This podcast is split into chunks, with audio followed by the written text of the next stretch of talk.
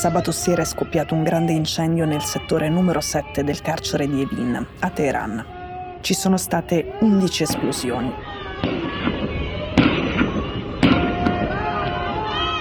C'è stata una prima sparatoria dentro la struttura, poi un'altra sulla collina alle spalle del carcere. Le cause dell'incendio non sono ancora chiare e forse non lo saranno mai fino in fondo. Di sicuro nessuno dei partecipanti alla protesta che ho sentito crede alla versione ufficiale data dalle autorità. L'ultima volta che qui abbiamo parlato di Iran è stata una settimana fa. Il succo della puntata che si chiama Nelle chat con i manifestanti iraniani era questo.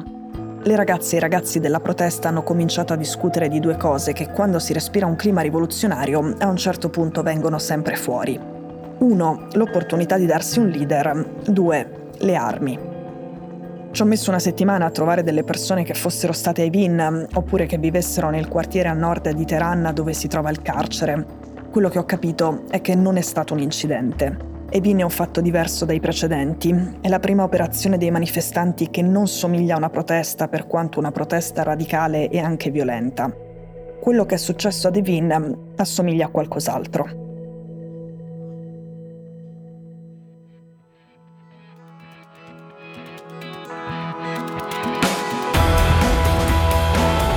Sono Cecilia Sala e questo è Stories.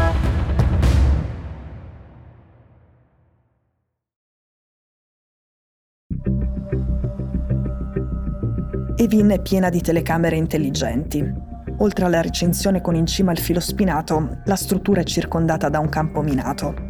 A Evin non ci sono i condannati per i reati di sangue, per risse, violenze, omicidi.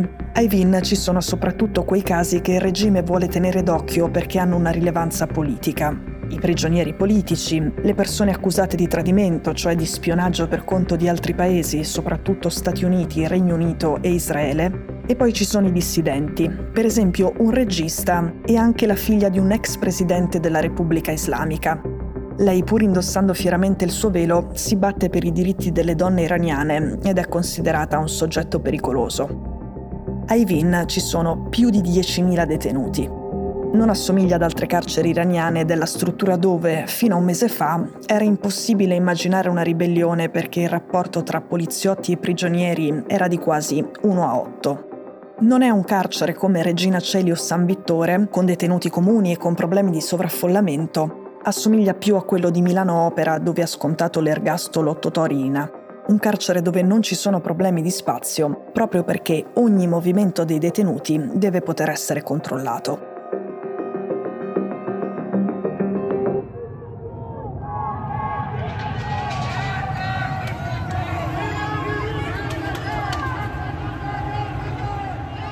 Io ho parlato con un ragazzo iraniano che ha passato dieci giorni dentro Evin. Mi ha detto questo. Da un mese a questa parte, Evin è un'altra cosa. Io sono stato rilasciato per problemi di spazio, non per generosità del regime. È un problema che le autorità hanno in tutto il paese. Siamo troppi per seguirci tutti e troppi per arrestarci tutti. Il controllo totale, di cui in tempi normali è perfettamente capace la Repubblica Islamica, è saltato Evin è l'emblema perfetto di questo. Partiamo da qui. Come dicevamo rispetto a quello che è successo sabato, nessuno crede alla versione ufficiale data dalle autorità iraniane. La versione ufficiale è questa. Dei condannati per reati che vanno dalla rapina al narcotraffico hanno iniziato una rissa con le guardie carcerarie. La situazione è degenerata, i criminali rivoltosi hanno appiccato il fuoco alla sartoria interna, quella dove i detenuti cuciono le divise ma nel settore numero 7 ci sono anche molti detenuti politici, non solo i condannati per reati finanziari che sono gli unici a cui facciano riferimento le agenzie governative. Lo stesso ragazzo mi ha detto anche, è una balla fin troppo facile da smascherare, perché la rivolta è scoppiata durante l'ora della preghiera e in quel momento la sartoria è chiusa. Si vede che sono nervosi e non hanno avuto il tempo di inventarsi una bugia migliore,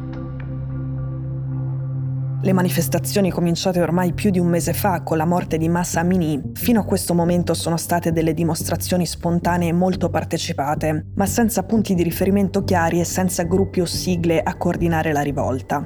Per questo motivo, per il fatto che non è una protesta strutturata, anche le versioni che hanno dato a me i manifestanti divergono su alcuni punti. La versione di alcuni manifestanti riuniti in un gruppo Telegram, che è lo stesso che usano per darsi gli appuntamenti in piazza, è che la rissa sia stata solo un pretesto usato dalle autorità per iniziare un massacro dentro la prigione, che appunto è piena di giovani detenuti politici.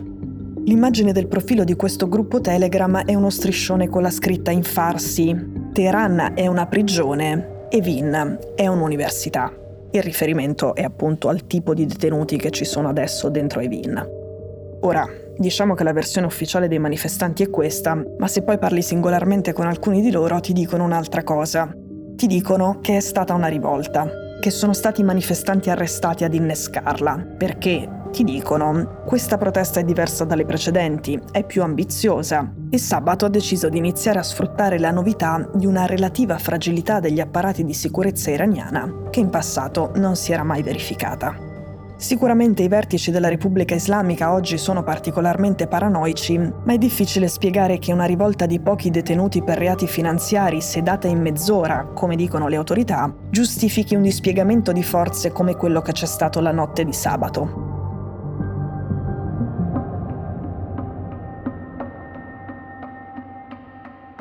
Ho parlato con una signora che si chiama Nilufar. Lei vive nel quartiere di Sadat Abad, un quartiere accanto alla prigione nel nord di Teheran.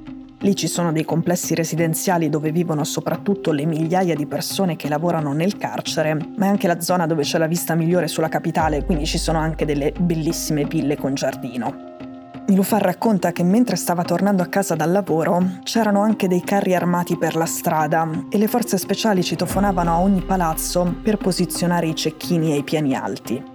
Il racconto del ragazzo che è stato a Evin e quello di Nilufar combaciano. Il tentativo era che i manifestanti dentro e fuori Evin si ricongiungessero. Era un'operazione ambiziosissima, studiata e premeditata.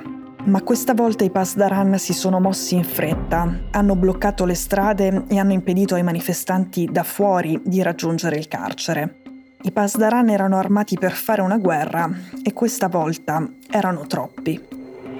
C'è un'altra cosa che abbiamo scoperto due giorni fa e che sembra un'altra conferma di questa versione. In questo caso è un'informazione che viene dalle autorità. Due giorni fa si è riunito il Consiglio di sicurezza e dei parlamentari che hanno partecipato dopo hanno detto l'intelligence sapeva che lì a Evin stavano progettando qualcosa di grosso.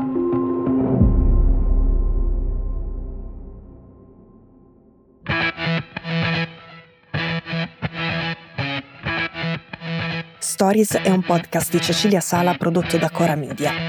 La cura editoriale di Francesca Milano. In redazione Simone Pieranni. L'advisor è Pablo Trincia. La producer è Monica De Benedictis. La post-produzione e il sound design sono di Daniele Marinello. La sigla e la supervisione del suono e della musica sono di Luca Micheli. Le fonti degli inserti audio sono indicate nella sinossi. Questo episodio è stato prodotto e sviluppato insieme a Spotify Studios.